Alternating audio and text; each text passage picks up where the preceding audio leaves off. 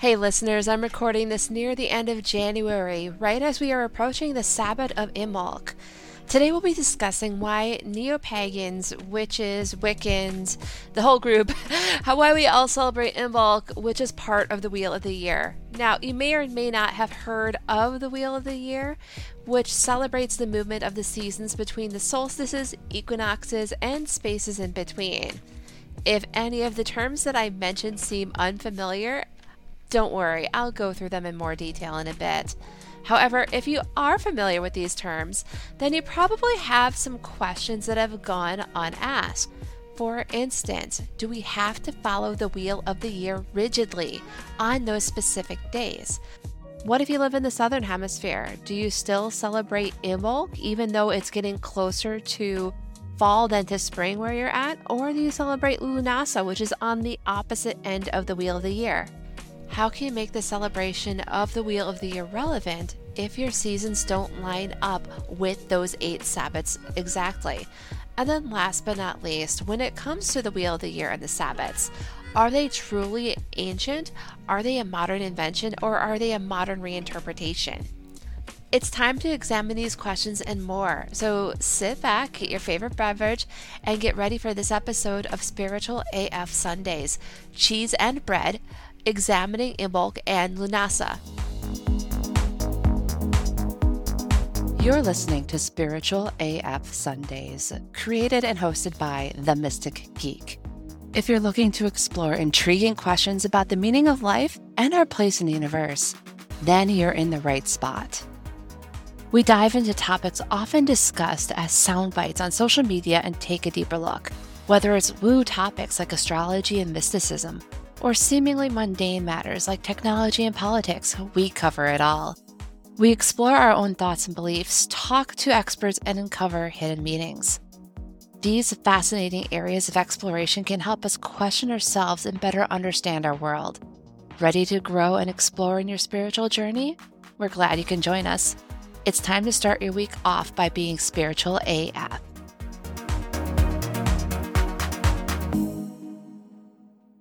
And welcome back, listeners. This is Jessica, also known as the Mystic Geek.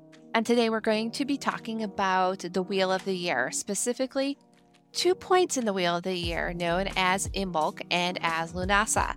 So, if you're new to all this, you're probably wondering well, what is the Wheel of the Year?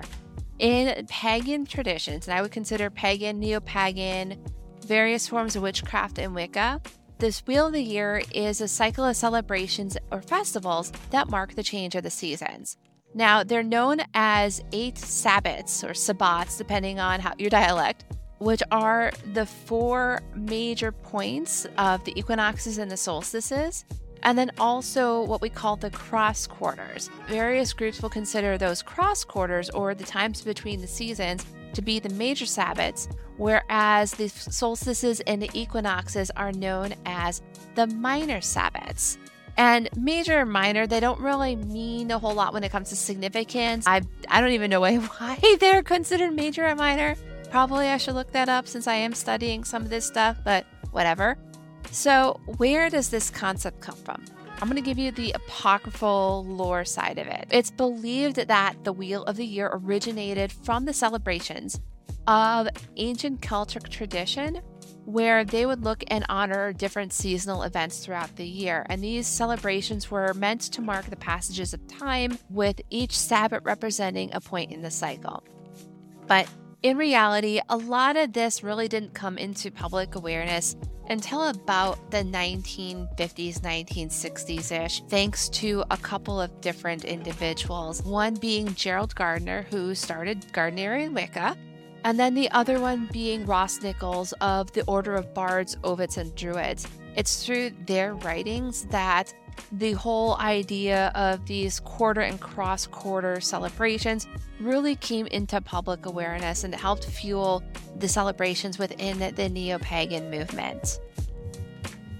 So, if you're vaguely familiar with the Wheel of the Year, you probably have questions. And I had similar questions when I was first starting to study this concept. And I'll share with you the questions that I had and some of the things that I discovered through my own studies and through my own meditations. So, first and foremost, according to the lore on this, the Wheel of the Year centers around these celebrations that were based on the seasons within Celtic culture. And Gerald Gardner was not from the United States, he was from Britain. So there is that climate of that area as well. The seasons there, even though they're pretty close to the seasons where I live in in Minnesota, they're not quite the same to, when it comes to time frame. So for instance, beginning of February, when we're looking at the British Isles, that area is starting to get a bit warmer. It's starting to get above freezing range. So that's normally would be the time that people are looking and saying, oh, this is so close to spring. Whereas here in Minnesota, it can snow and have blizzards all the way up until mid April or even early May. So it's hard for us to see the beginning of February as a time to think, oh, spring is on its way, above and beyond the number of days above freezing level being a little bit higher than average. Other than that, there's not really that whole sign. We don't have plants starting to emerge yet. I mean, heck, my backyard right now has a foot of snow in it. So it's like, how do you reconcile these?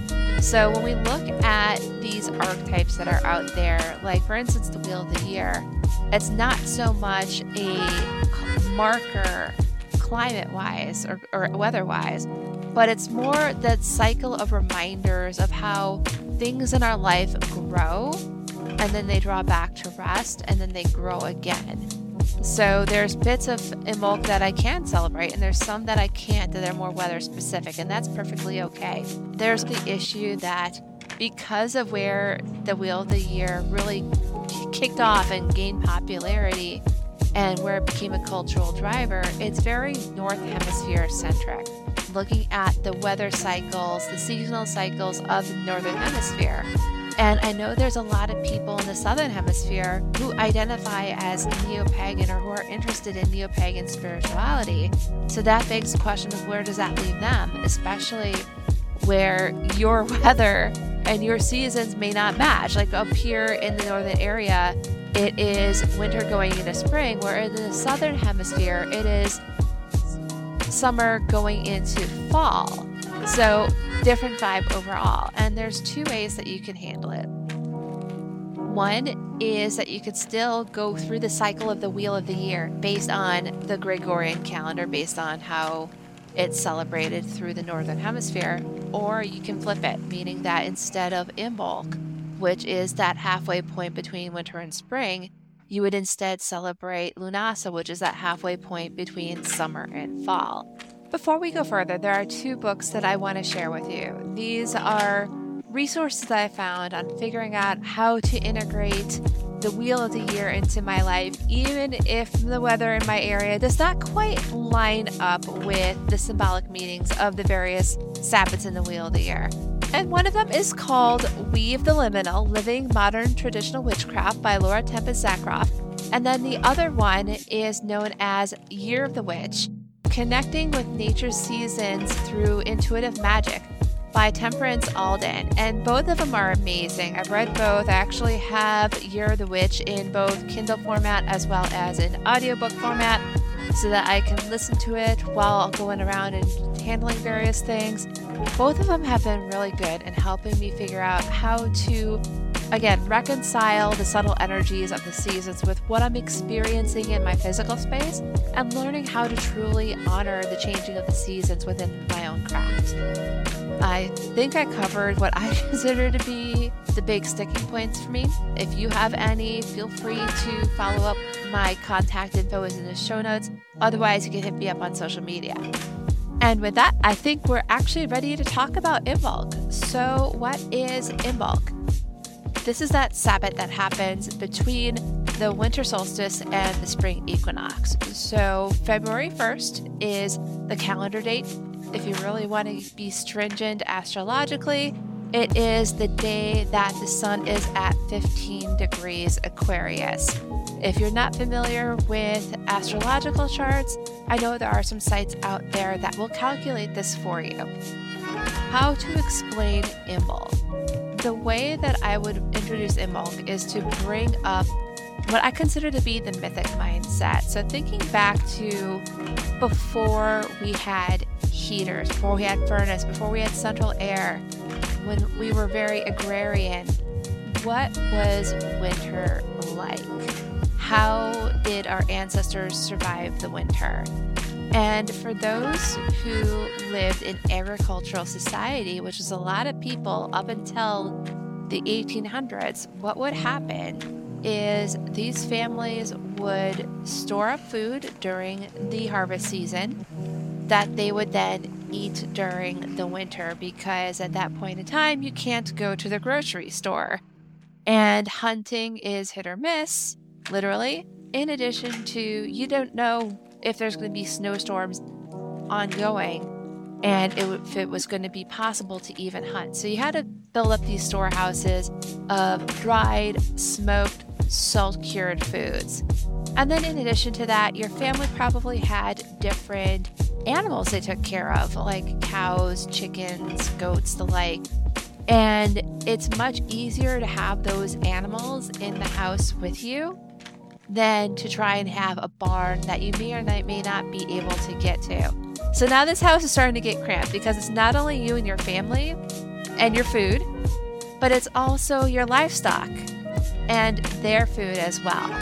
So you have all these different things that are going on. And again, they did not have furnaces back then. These houses were kept warm by a mix of body heat and fire.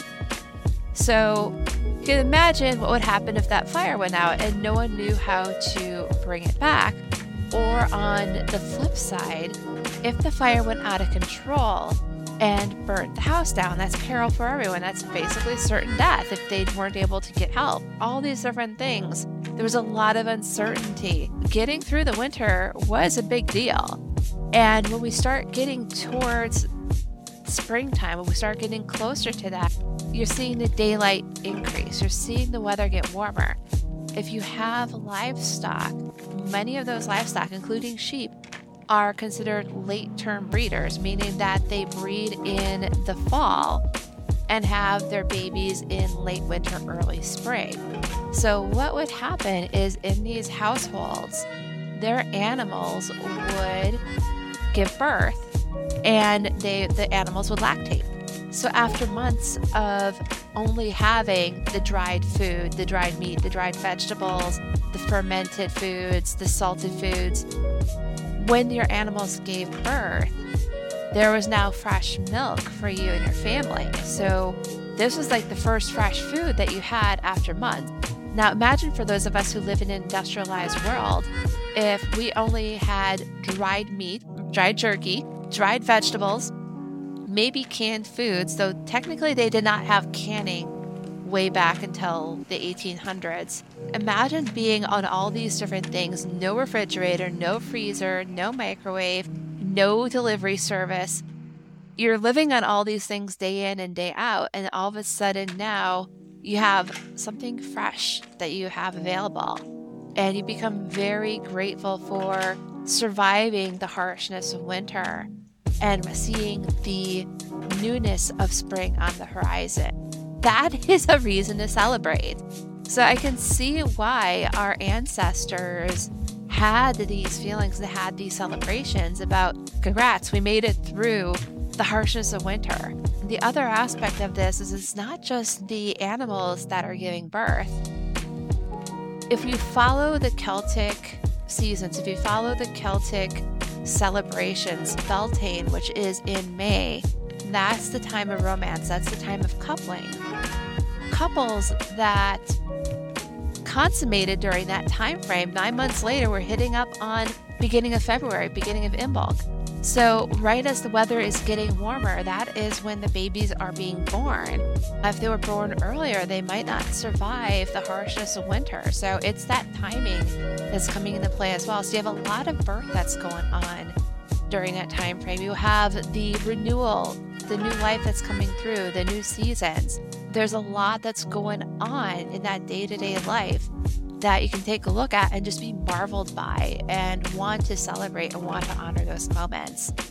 Along the lines with Imbolc, there is in Celtic lore a goddess that is a perfect fit for this. And that is the goddess Bridget. That's one of the pronunciations of her name.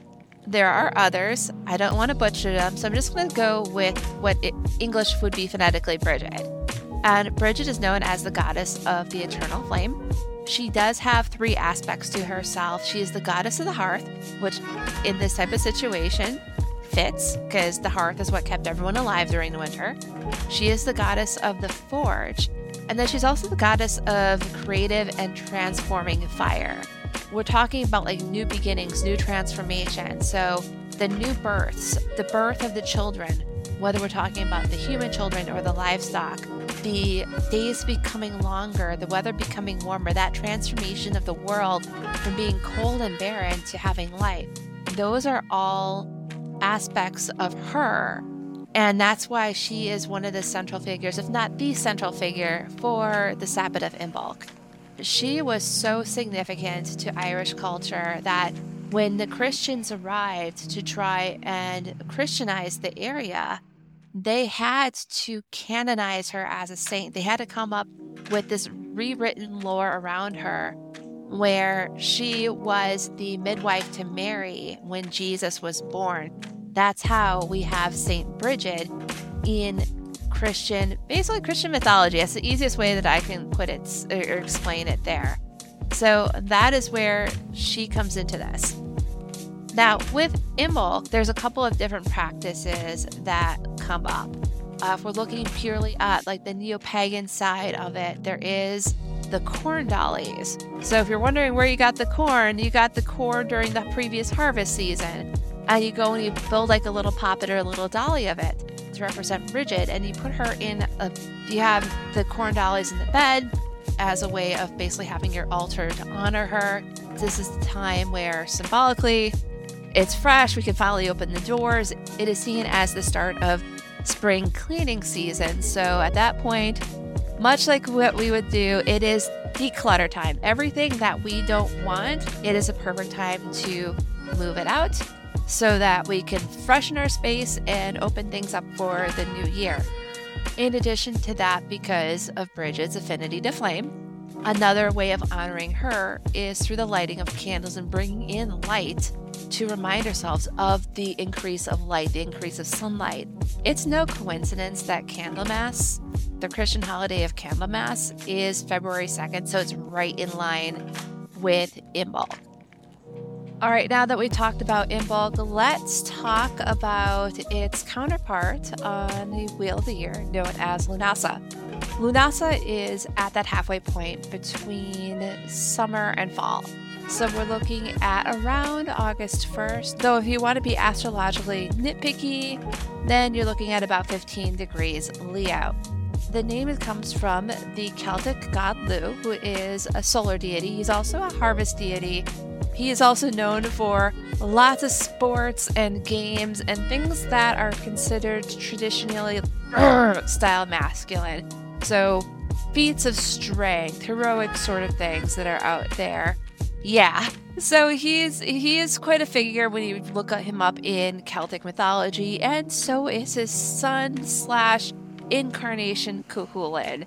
Definitely recommend if you want some fun reading, check out the Táin. I don't know how to pronounce the rest of it. I just call it the Táin, the cattle raid of Coolidge, where Cuchulainn, who is Lugh's son slash Lugh's incarnation, is one of the central figures. All sorts of fun there. But anyways, back to Lunasa.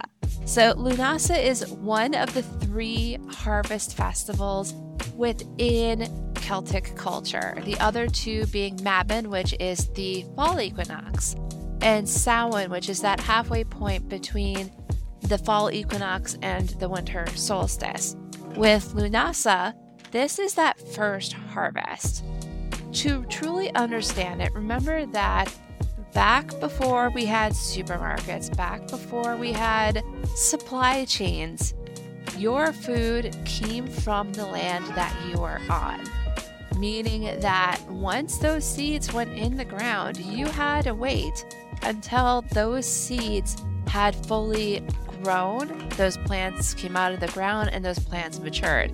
So, up until that time, you were eating a lot of dairy from the cows you were eating the last of the stock of the prior year's grain. You had meat. You had various other types of plants.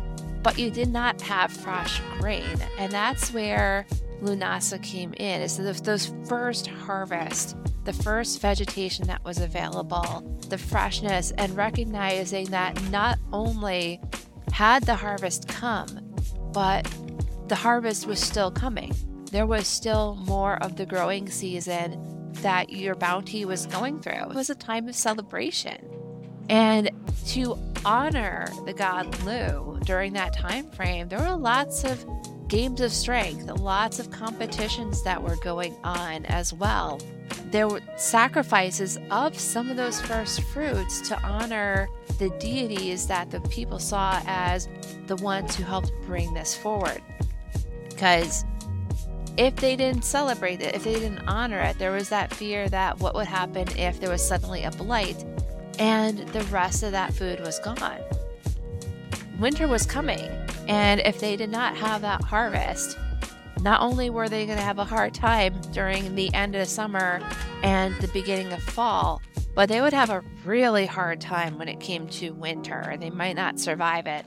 There was a lot of emphasis on bountiful harvest during that time frame since their lives literally depended on it for surviving through the winter.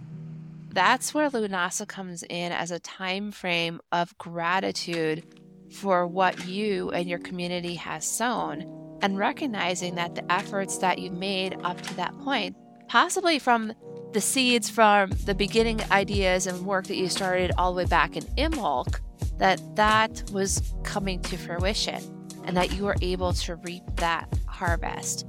This is also one of the holidays that got adopted by Christianity. Instead of Lunasa, they call it Lammas or Loafmas. It's a Christian holiday that celebrates the first fruits of the harvest. Go figure.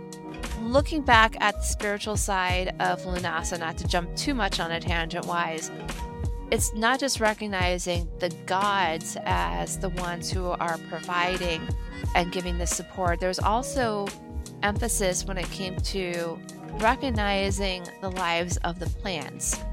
There is actually is a modern personification, John Barleycorn, who's used as the personification of that harvest and of the sacrifice that comes from it. Because in a lot of those cases, when you're looking at the vegetables, the fruits, the grains, those plants sometimes were just completely pulled out of the ground. Other times they had to be cut down. So those plants died, they sacrificed themselves for the good of the community and for the good of the people who needed that food. Again, is an honoring and a recognizing of our connection to the land. Nowadays, we can go to a supermarket. Our food can come from all over the country, heck, all over the world. So it's hard for us to recognize what it was like back at that point in time when those luxuries did not exist. And it's important for us to also have gratitude for what is available to us. And that's one of the, I would say, is one of the biggest aspects of Lunasa. It's not the Americanized Thanksgiving that's the time of thanks. It's Lunasa and the ability to see the efforts of our work come to fruition and to know that not only is it our efforts or the God's efforts, but it's also the land's efforts that are helping with our continued survival. So, as we wrap up today's episode, I feel it's important to reiterate with the Wheel of the Year that it's not 100% thou must do it this way or thou must do it that way in order to be a good pagan or a good witch. When it comes down to it, it's a you do you type of thing it's a great framework for understanding the subtle energies of the world around us. So, as a pagan who's also an occultist, I believe in the concept of as above, so below, or as within, so without. This is the framework where what goes on in our inner world is mirrored in the outer world, and what's going on in the outer world is mirrored in the inner world just because the weather outside does not align with what a tradition says for an agrarian seasonal holiday cycle, it's not the end of the world. Focus more on what's going within versus what's going on outside of your house. I hope that bit of rambling makes sense. By engaging in these cyclical practices and recognizing that the world is ever changing, things are ending and beginning over and over again, we can attune those cycles to the cycles of our lives. We can break free of this hustle where we just live day in, day out, and we really don't feel connected to the world. I get to that point where we can fully embrace that world around us, or at least be more aware of what is happening there. Hope that made sense. I've been a bit more rambly here this time around because I went with an outline instead of purely doing a script or whatnot. So we'll see how this model goes. I'm curious of what you think on it, whether it's the whole wheel of the year, Imbolc, Lunasa, my speaking style.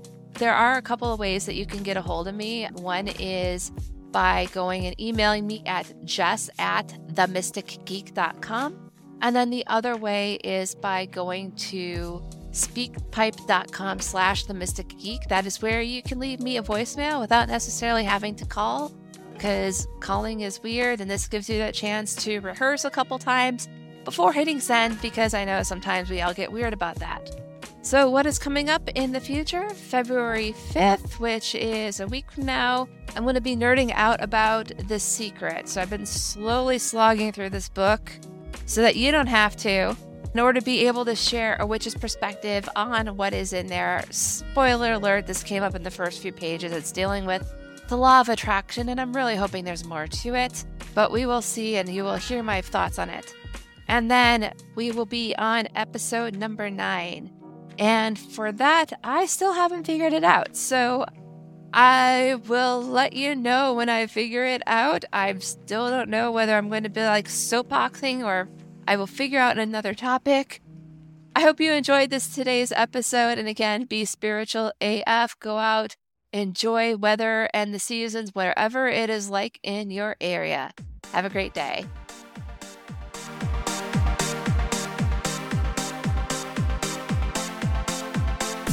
Thank you for joining us for Spiritual AF Sundays.